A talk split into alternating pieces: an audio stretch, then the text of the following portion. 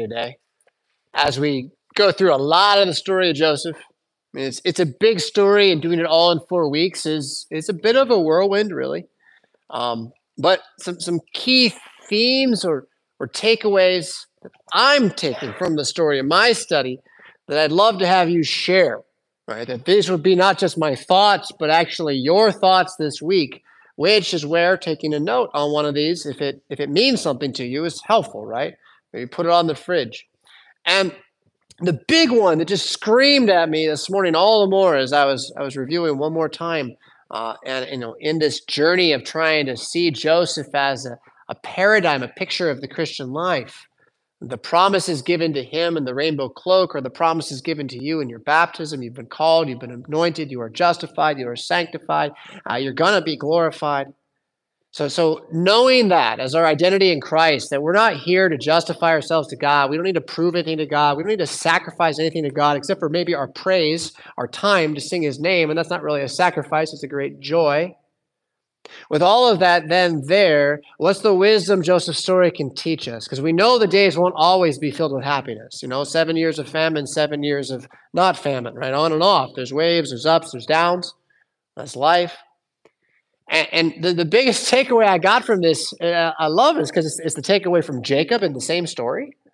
Because right now we left Jacob. He's despairing at home. He thinks one son's dead. He thinks the other son uh, has been taken away. And the, the, one who he really considers his only heir, um, he is idolized to the point of terror, where the guy can't leave his side.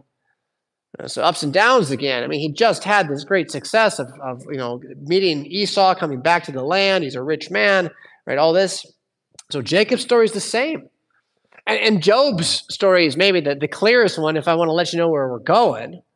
Uh, Job's story where he, he has it all, but he doesn't have any of it, and he has it all again, right? I mean, it's all three of these stories are the same way, and wouldn't you know, isn't that what Jesus does?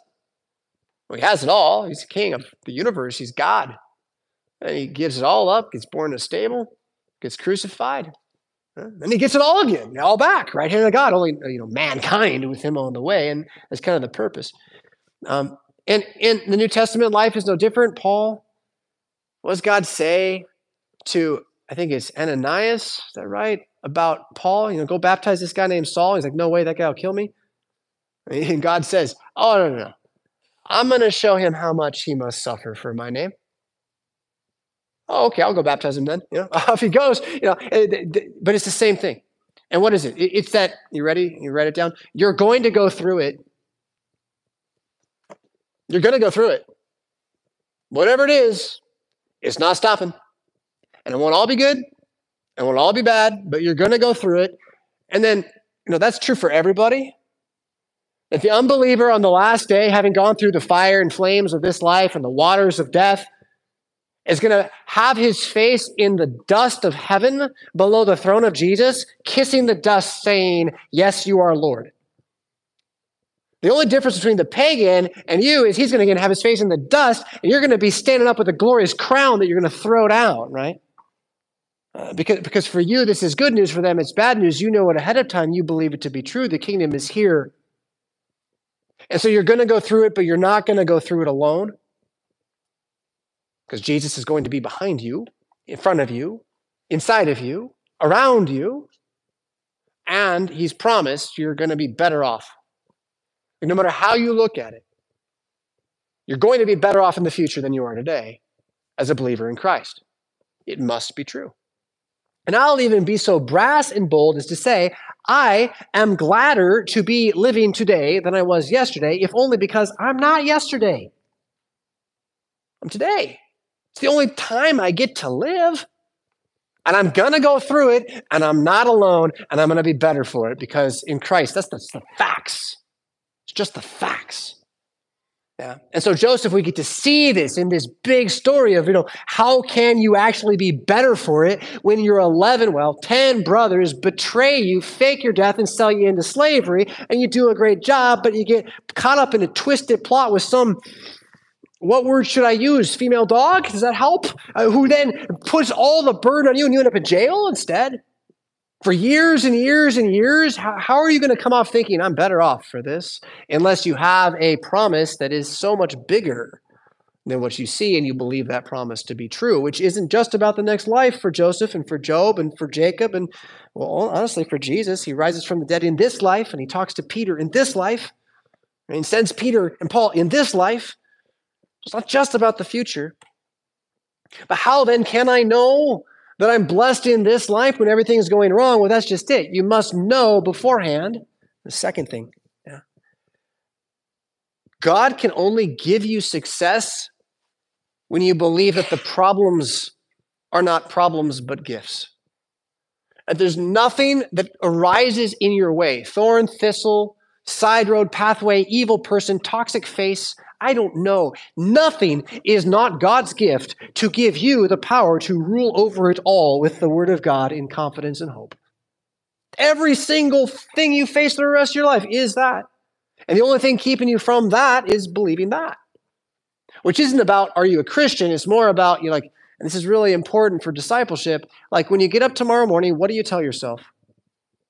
Maybe you don't know, you tell yourself stuff in the morning, but every morning your head starts talking to you. And it's probably a lot like what you said yesterday, and probably a lot like what you said before, and probably a lot like what your grandma said. Unless you've intentionally changed it because you realize you don't like talking to yourself that way because it's rude, which most people don't think about. But I'm going to encourage you to think about it here, right? What do you say to yourself? And I encourage you to say things like, whatever problem comes is a gift from God that's meant to make me grow. It's a fact. And I can't lose. Not in that game. I can lose the game of financial security, right? I can lose the game of what? You know, hippest, coolest guy. We're all going to wear out eventually, right? But I'm not going to lose the enduring name of Jesus Christ and its power to, in my dying gasp, Give me love, hope, joy, peace, patience, all of it all at once, and to rest I go. And that's here now. I don't have to die for that power to be in my mind. I do need to use it rather than let it sit on the shelf. The name of Jesus, the Alleluia, must be in our mouth somewhere, some way, in our ears somewhere, some way. And then every problem is a gift. I mean, you want me to tell you about spilt coffee again? You know, it, it is, has been my life. And though I've spilled coffee less since I bought a cup in Alaska with a wide base, I still spill it. And I have many other reasons to say Alleluia in my week that aren't reasons to say Alleluia. Most people would say Jesus Christ, except they wouldn't mean a good thing when they said it, right? They'd mean it like it sounded right there a moment ago. And what I'm suggesting is you get up and you say, Jesus Christ. I don't know what else to say next. Don't, don't, don't worry about it. Just move on, right? Call on your God's name. He answers prayer. Let's take that with you. Number three, and then we'll get to the story.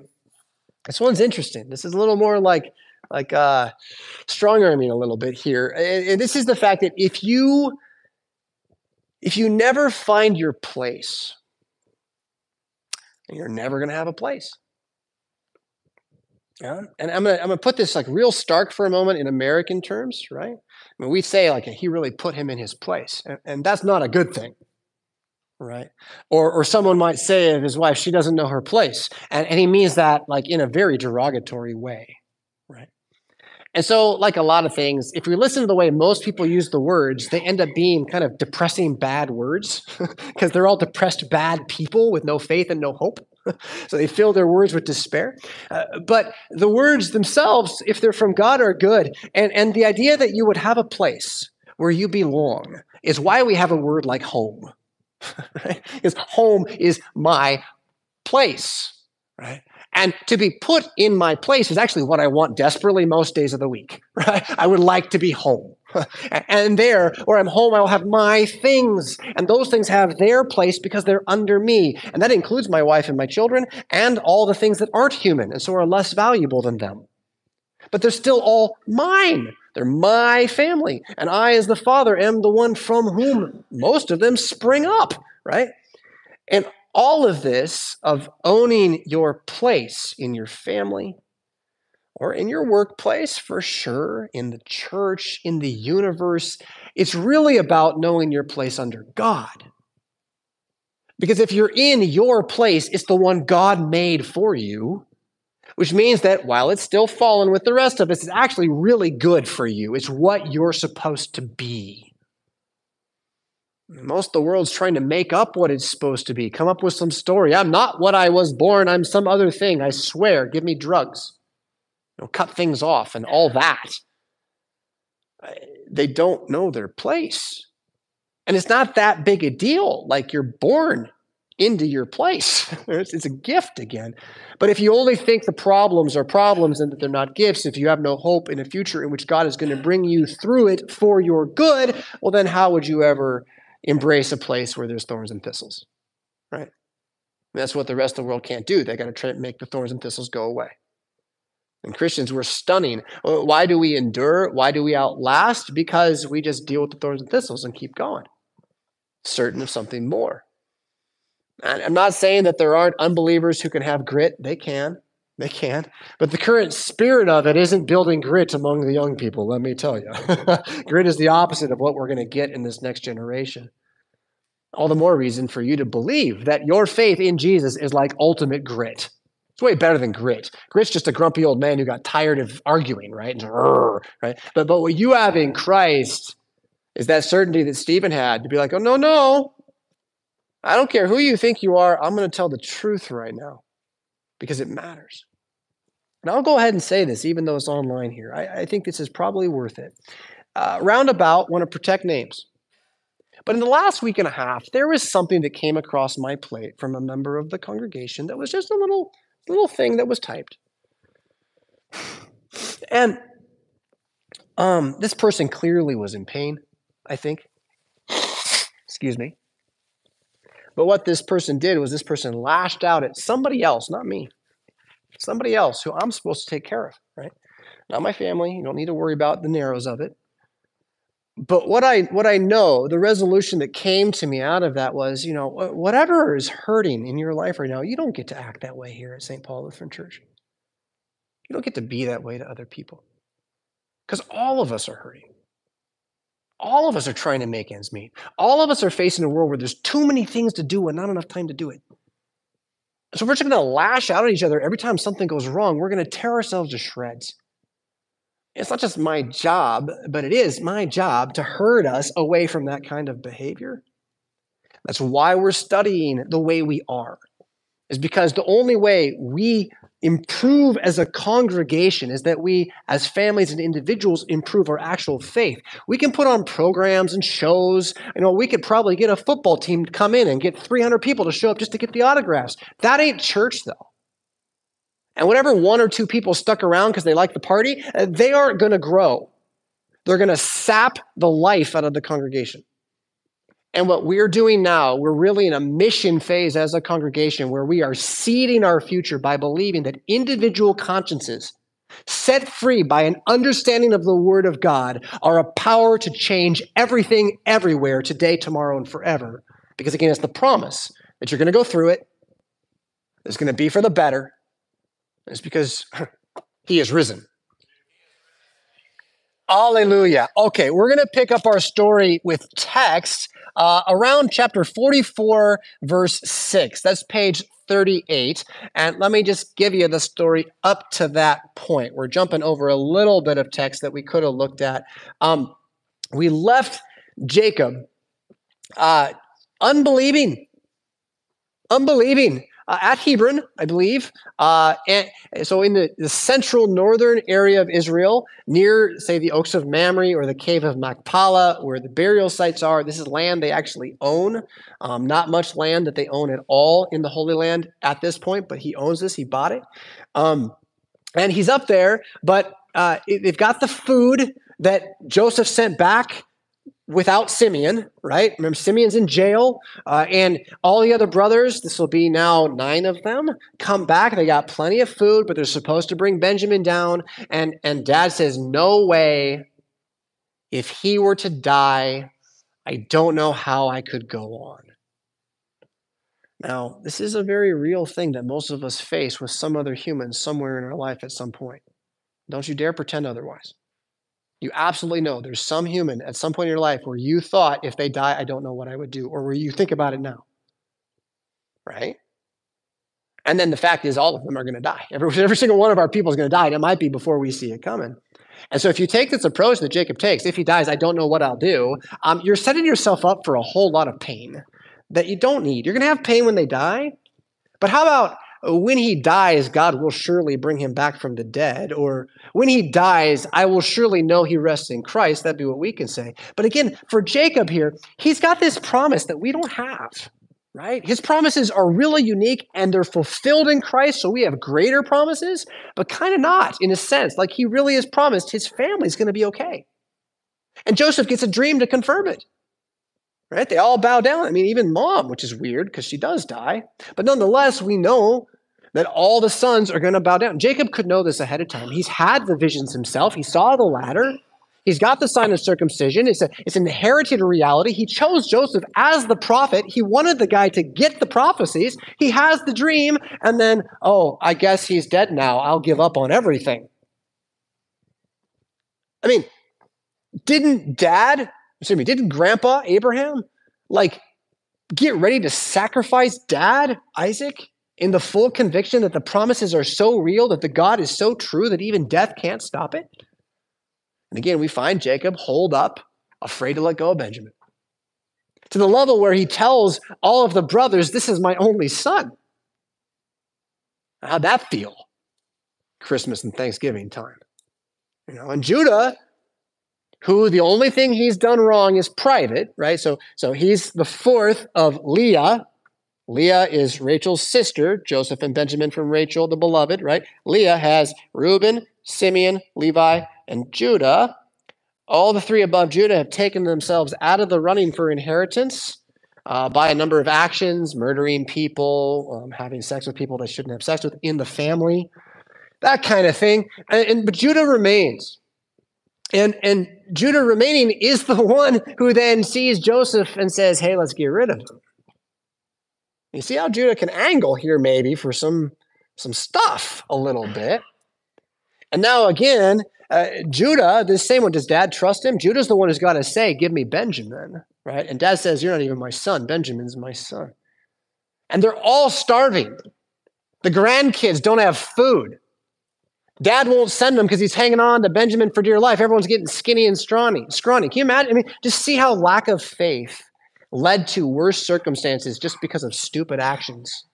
So that when Judah finally does, you know, say, we could have gone twice over if you'd let us go We would have been back, right? And, and so they go, and uh, they, they see Joseph, and the moment when Joseph sees Benjamin is really powerful in the text. I see if I don't think I can quite point, point us there. Um, uh, if you want to make a note for yourself, 43, 29 to 31, you can look at it later, um, where, where Joseph's trying to put on this whole I don't trust you thing to the guys because he doesn't. He hasn't seen dad yet. He doesn't really know if they're good men, and for good reason here. Um, and yet uh, he just can't stop but stare at, at Benjamin, and he even has to leave.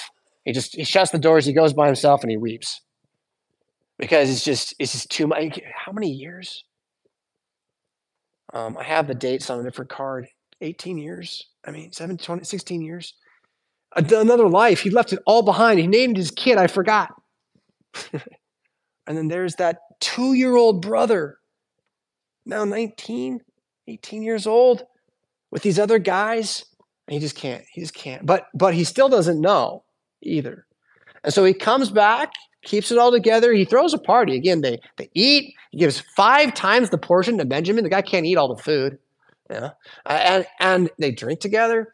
They give him all the grain and then he sends them on their way but he does this thing with his you know his right hand servant his hand he says take my cup my, my chalice i drink out of which you all think does magic i don't think it does magic but everyone thinks it does magic take my chalice and, and put it in uh, that guy's sack benjamin I know.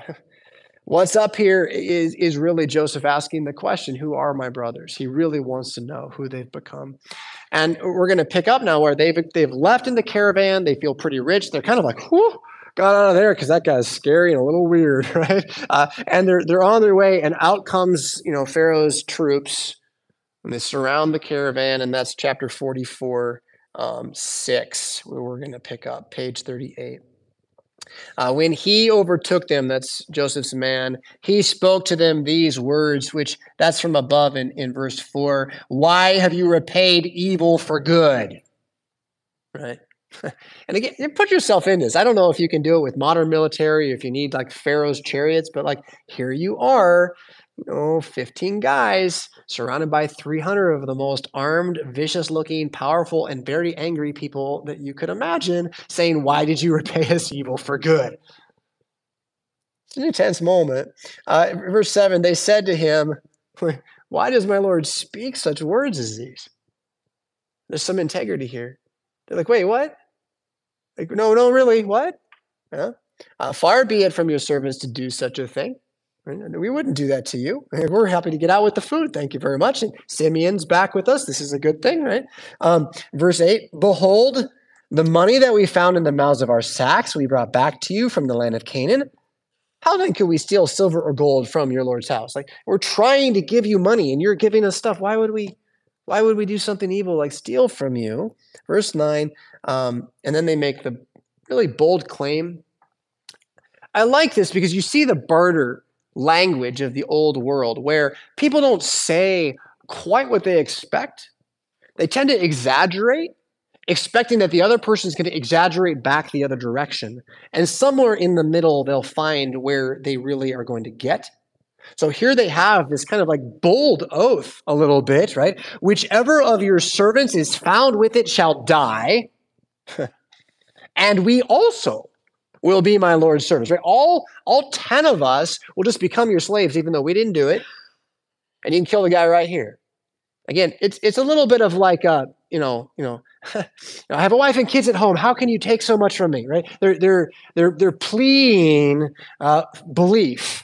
But the result is no, we're still going to search your sacks, right? So, verse 10 uh, let it be as you say, he who is found with it shall be my servant, and the rest of you shall be innocent. Right. So the, the Egyptians barter back with pretty good justice. I would I would counter if it were actually what Benjamin had done.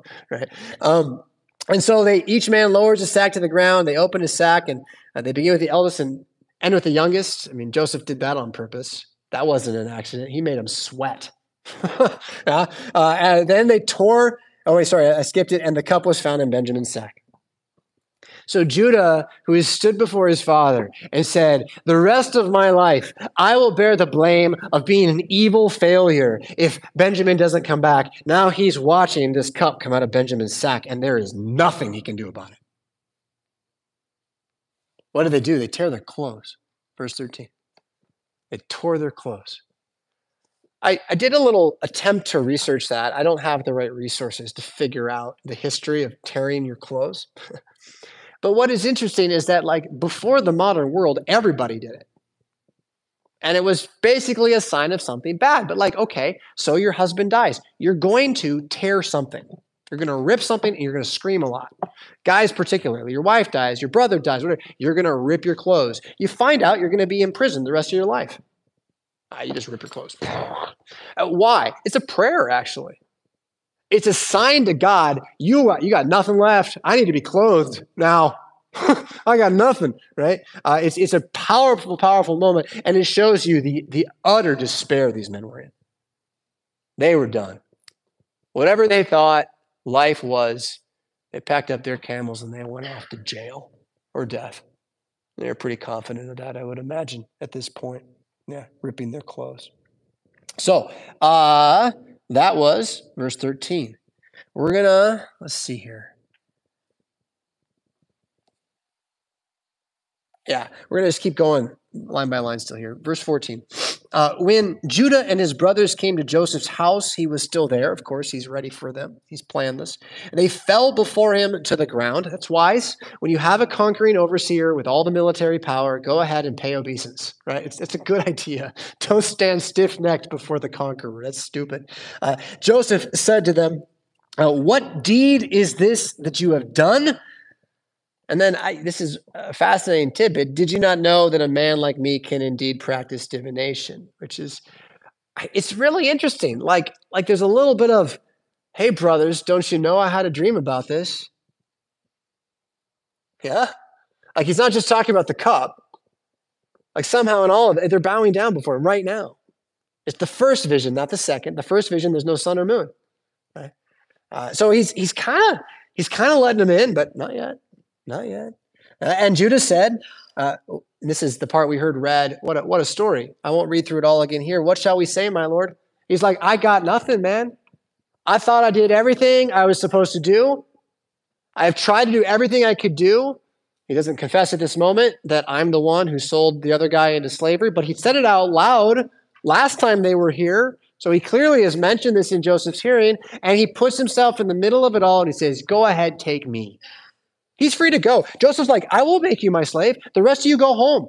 And he tells this whole story. You want me to go back to my dad now? Now? No, take me instead. Please. Put me in the lowest prison, beat me, scourge me, flay me, do whatever you got to do. Send Benjamin home. And that's when Joseph can't take it.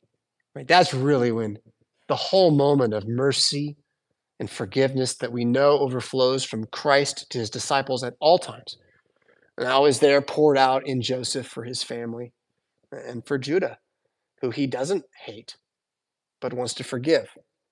Let's let's look at that part of the text here then. Uh, chapter 45, verses 1 through 8, bottom of the right column on page 38.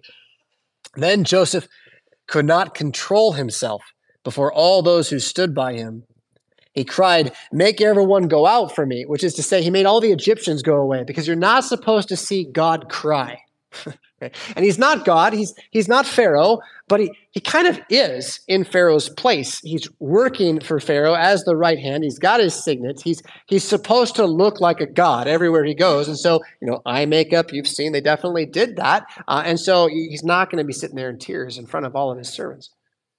Certainly not going to hug these Hebrews who his servants considered dirty. And so he sends he sends everybody out. Um, so no one stayed with Joseph when he made when he was made known to his brothers, and he wept aloud. I love this. So that the Egyptians heard it and the household of Pharaoh heard it. So you know, again, he sends everybody out, and yet they can hear. You know, kind of from inside, they can hear it. You know, I don't know when the last time you wailed in tears was. Um, I'll, I'll confess it happened to me this year. And it's a horrible feeling. It's a good feeling too. It's kind of weird when you let it out how helpful that can be, even though in the moment it's just like it's just like this huh, thing. And and so he does that here uh, before them because they, they are they're his family, uh, his brothers. Um, I, I was going to say one other thing, and I, I left it behind. Just on a note on the the bit about him being in Pharaoh's shoes. This is the second year of the famine, and according to the extra biblical records, the Pharaoh, who is the Pharaoh that had the dreams, uh, who put Joseph in power, he died in the first year of the famine, which is awesome. It means he got to live in seven years of plenty at the end of his life, and right before it goes bad, he went to rest with his fathers, or maybe with us, actually, since Joseph was there to talk to him about Yahweh. Uh, and then uh, it's going to say in another part of the text here, um, that Joseph is like a father to Pharaoh. Well, that's interesting. That probably means Joseph's older than Pharaoh's son, who's going to be, who is Pharaoh now that Pharaoh is dead. But Joseph still has control of the government, right? And he's he's really acting like Pharaoh as a steward for this younger younger man who will grow up and become uh, the Pharaoh. Uh, so all of that again, kind of around this at this moment in history, and we'll maybe touch on some more of that with the Goshen politics maybe next week. Uh, but now again, so he, he makes himself known. Remember Jesus in the upper room too. Let that overlap the story here as we go through it. Um, so no one stayed while he made himself known. Verse 2, he wept aloud. I said that. Verse 3, and Joseph said to his brothers, I am Joseph. Is my father still alive? Right? Jesus says, Peace to you. It's kind of the same idea here, right? Yeah, I just want to see the family. I just want to have life be what it's supposed to be. Uh, and by the way, Joseph as a name means increase. It means increase. I am increase, uh, uh, which is what his whole life story is about in a lot of ways. His brothers could not answer him. They were dismayed at his presence, right? They're just baffled. And, you, know, you saw someone you thought was dead 14 years ago. You're going to be a little surprised when he shows up as king of the universe, too. yeah, uh, it's quite the story uh, he had to tell. Uh, so Joseph says to his brothers, right? He sees that they're stunned. Come near, please, he says. They came near. I'm your brother Joseph, whom you sold into Egypt. Well, this could go two different ways from this point, right? Oh, where's what's coming next, good or bad? Good. Now, do not be dismayed or angry with yourselves. Notice the forgiveness of self involved a little bit there. That's a thing. Uh, do not be angry with yourselves because you sold me here, for God sent me before you to preserve life. Go back to where we were. You're going to go through it, you're going to be better for it. The key to success is believing the problems are a gift. And uh, if you're in the right place, if you're in your place, well, then you're in the right place for what you got to do next. Joseph saw all that. He accepted every place he was in as being the right place. And then, just like that, what's he going to do every time he can? Preserve life. That's why he cared for the cells of the of the other prisoners, who they didn't need to be cared for at all. He cared for it. Why? To preserve life. And in his preservation of life, what, what came with it? Favor and high esteem in the sight of God and man. Uh, that, that's not Christianity. That's just the world, actually. That's the way the world works. Christianity says that's true. Christianity says that's, that's something you can't save yourself with. You can't get out of hell with that, but it is how life works. And Christ saved us with a greater version of the same, which is to say, there's nothing you have that you've not received, and whatever you've received is there to be shared. And Joseph's going to share it with his enemies, even if they're members of his own household. He explains further that you know it's not just about them; it's about everybody. The famine has been in the land two years. There's five yet, in which we will neither plow nor harvest. Right? He's like, God put me here to help everybody. So whatever happened, I'm over it now. Verse seven: God sent me before you to preserve you for a remnant on earth, and to keep alive for you many survivors. Which is a nice thing to see as a promise to the church at every time as well. You can highlight that verse and apply it to your life in the Christian church. It's straight across. Uh, so it was not you who sent me here, but God. And this is the hardest thing, right? When somebody dies, who killed them? It's always God. Every time. Precious in God's sight is the death of his saints. So when Christians die, it, it, he was doubly on duty. He wasn't not paying attention, he was right there watching and ready to bring them home. It is not you who sent me here, but God. To, to know that in every moment, God has put you here and you have what it takes because you're not alone. You're in Jesus Christ now.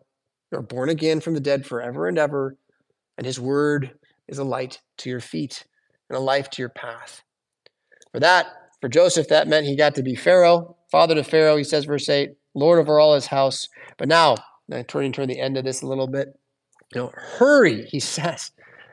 Verse 9, and go to my father and say to him, Thus says your son, your son Joseph, God made me Lord over all Egypt. Come down to me, do not tarry. Right? Again, dad's home starving, right? Go get him. Go get everybody else. Get the grandkids, the great grandkids, the servants. You got some neighbors that have been hanging around because they're starving too. It's 75 people, is what we know. 75 people and all come down. He says, Come down here. Here's his promise in verse 10 You shall dwell in the land of Goshen. I've mentioned Goshen several times. We're going to try to talk about it more specifically next week, make it part of the story. Uh, but it's good land. It's the Nile River Delta. It's just the best land in Egypt, actually, or, or was. Um, you shall be near me, you and your children and your children's children. Them is the great grandsons? And your flocks and your herds, all that you have. I will provide, for there are yet five years of famine. Uh, verse 12, and now your eyes see, and the eyes of my brother Benjamin see that it is my mouth that speaks to you. You must tell my father of all my honor in Egypt and of all that you have seen, hurry and bring my father down here. Then he fell upon his brother Benjamin's neck and wept, and Benjamin wept upon his neck, and he kissed all his brothers and wept upon them. After that, his brothers talked with him. Uh, from there, you know, Pharaoh will learn of this. How old is Pharaoh? 12, 14, I don't know. Um, but he, he says, go ahead, you know, send some wagons, some money, some food, uh, go get this guy, bring him down. But Joseph can't quite leave. Why?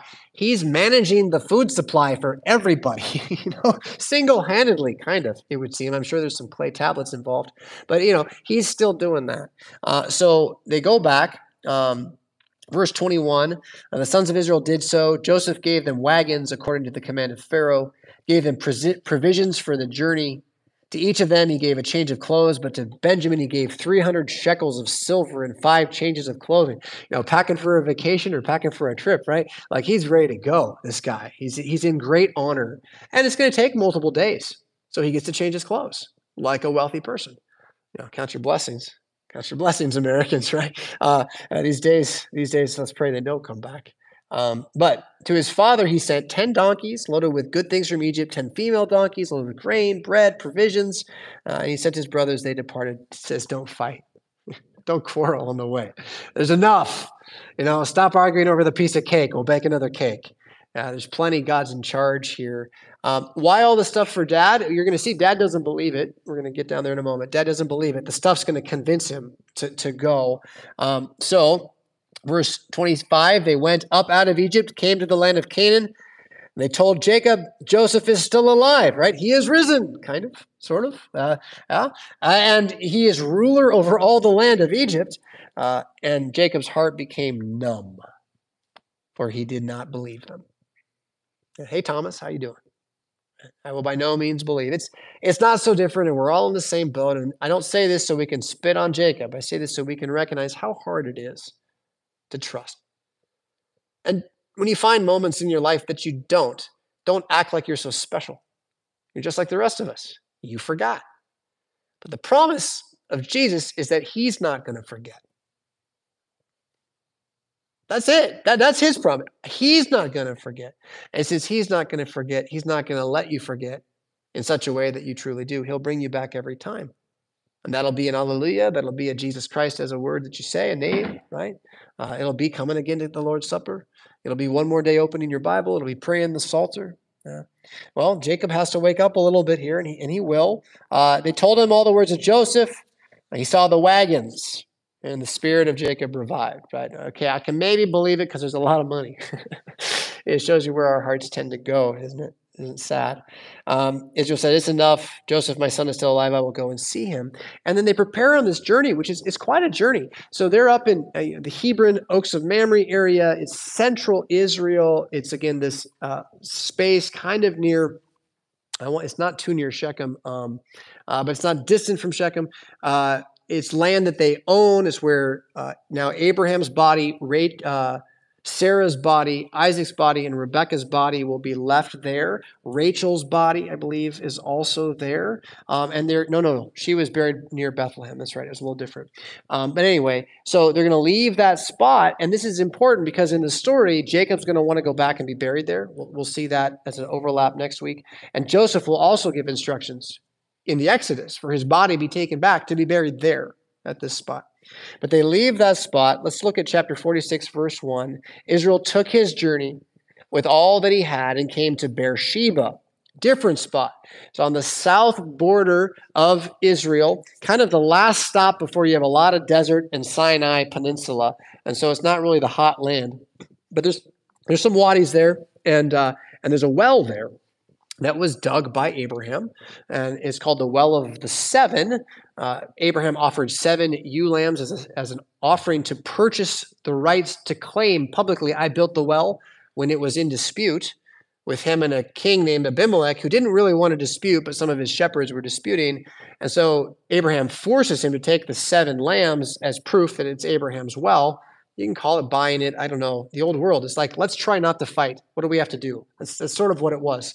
Um, and and yet the word seven is the same word as the word oath in Hebrew. So it's the well of the oath, which they swore an oath to each other that this well was built by Abraham.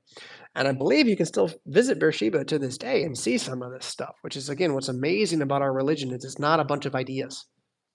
It's not. It's a history. Uh, so the well of the oath, uh, Jacob will stop there and then, wouldn't you know, God gives him a vision. Look at that. Yeah, chapter verse 2, chapter 46. God spoke to Israel in visions in the night, more than one, and said, Jacob, Jacob. He said, Here I am. He said, I am God, the God of your father. Do not be afraid to go down to Egypt, for there I will make you into a great nation. I myself will go down with you to Egypt, and I will also bring you up again and Joseph's hand shall close your eyes. So he gets a, a affirmation of what he already knows, both from his own visions, from what his fathers have told him, God has said, from Joseph's vision, and now one more time, Jacob, you little trickster, you little deceiver, you little doubter, I have never left your side. I've been with you from the start, and you've tried to run away, but I'm not even going to let you. And again, Christians, that's that's the promises you get in your baptism. You didn't choose to be baptized no matter how old you were when you got baptized. Jesus said, I'm going to baptize people and it's going to save them. and then now you're baptized. So own it. Own it. There is no bad ending. There is no it doesn't turn out. The worst tragedy will be a success. And you might not see it in this life, but you're going to see it. You're going to go through it. You're not going to be alone. You're going to be better off on the other side. Verse 28, again, um, of chapter 46, just to absolutely close us here today. It's near the end of the chapter. Um, it says, He had sent Judah ahead of him to Joseph to show the way before him in Goshen, and they came into the land of Goshen. I kind of already mentioned that, but, uh, you know, Jacob and all the, the 75 people and all this stuff, they don't go directly to Joseph. Um, they go to Goshen, this place has been prepared for them. And then uh, Joseph is going to go and, and, visit Goshen. Uh, and uh, let's see here. I, that really is where we're going to pick up next week. I'd like to get to the end of the chapter, but next week, verse 28, uh, Joseph visiting Goshen is, is where we're going to pick up. And then the story isn't over at all as the brothers have to figure out how to trust each other um, as Jacob's going to die. He's going to bless the sons before he dies. We'll look at all of that kind of stuff. But I want to just leave you with this last kind of picture, though, of, of what this must have been like this moment when these, these refugees, these sheep herders who live in tents after two years of famine, during which they are starving, during which the rest of the world will sell everything that they have in order to have food. Uh, they are brought down into a, a place that's bountiful for sheep, uh, for, for herding, a place that has rivers and a good soil. I mean, everything you could possibly want, small cities that are part of an empire. Uh, and and it's, it's like where the rich people go to get away from the city. And they're all there, and they're like looking at their new mansions. And little kids with their bare feet are running about leaving tracks everywhere right? And the dogs and whatever yeah?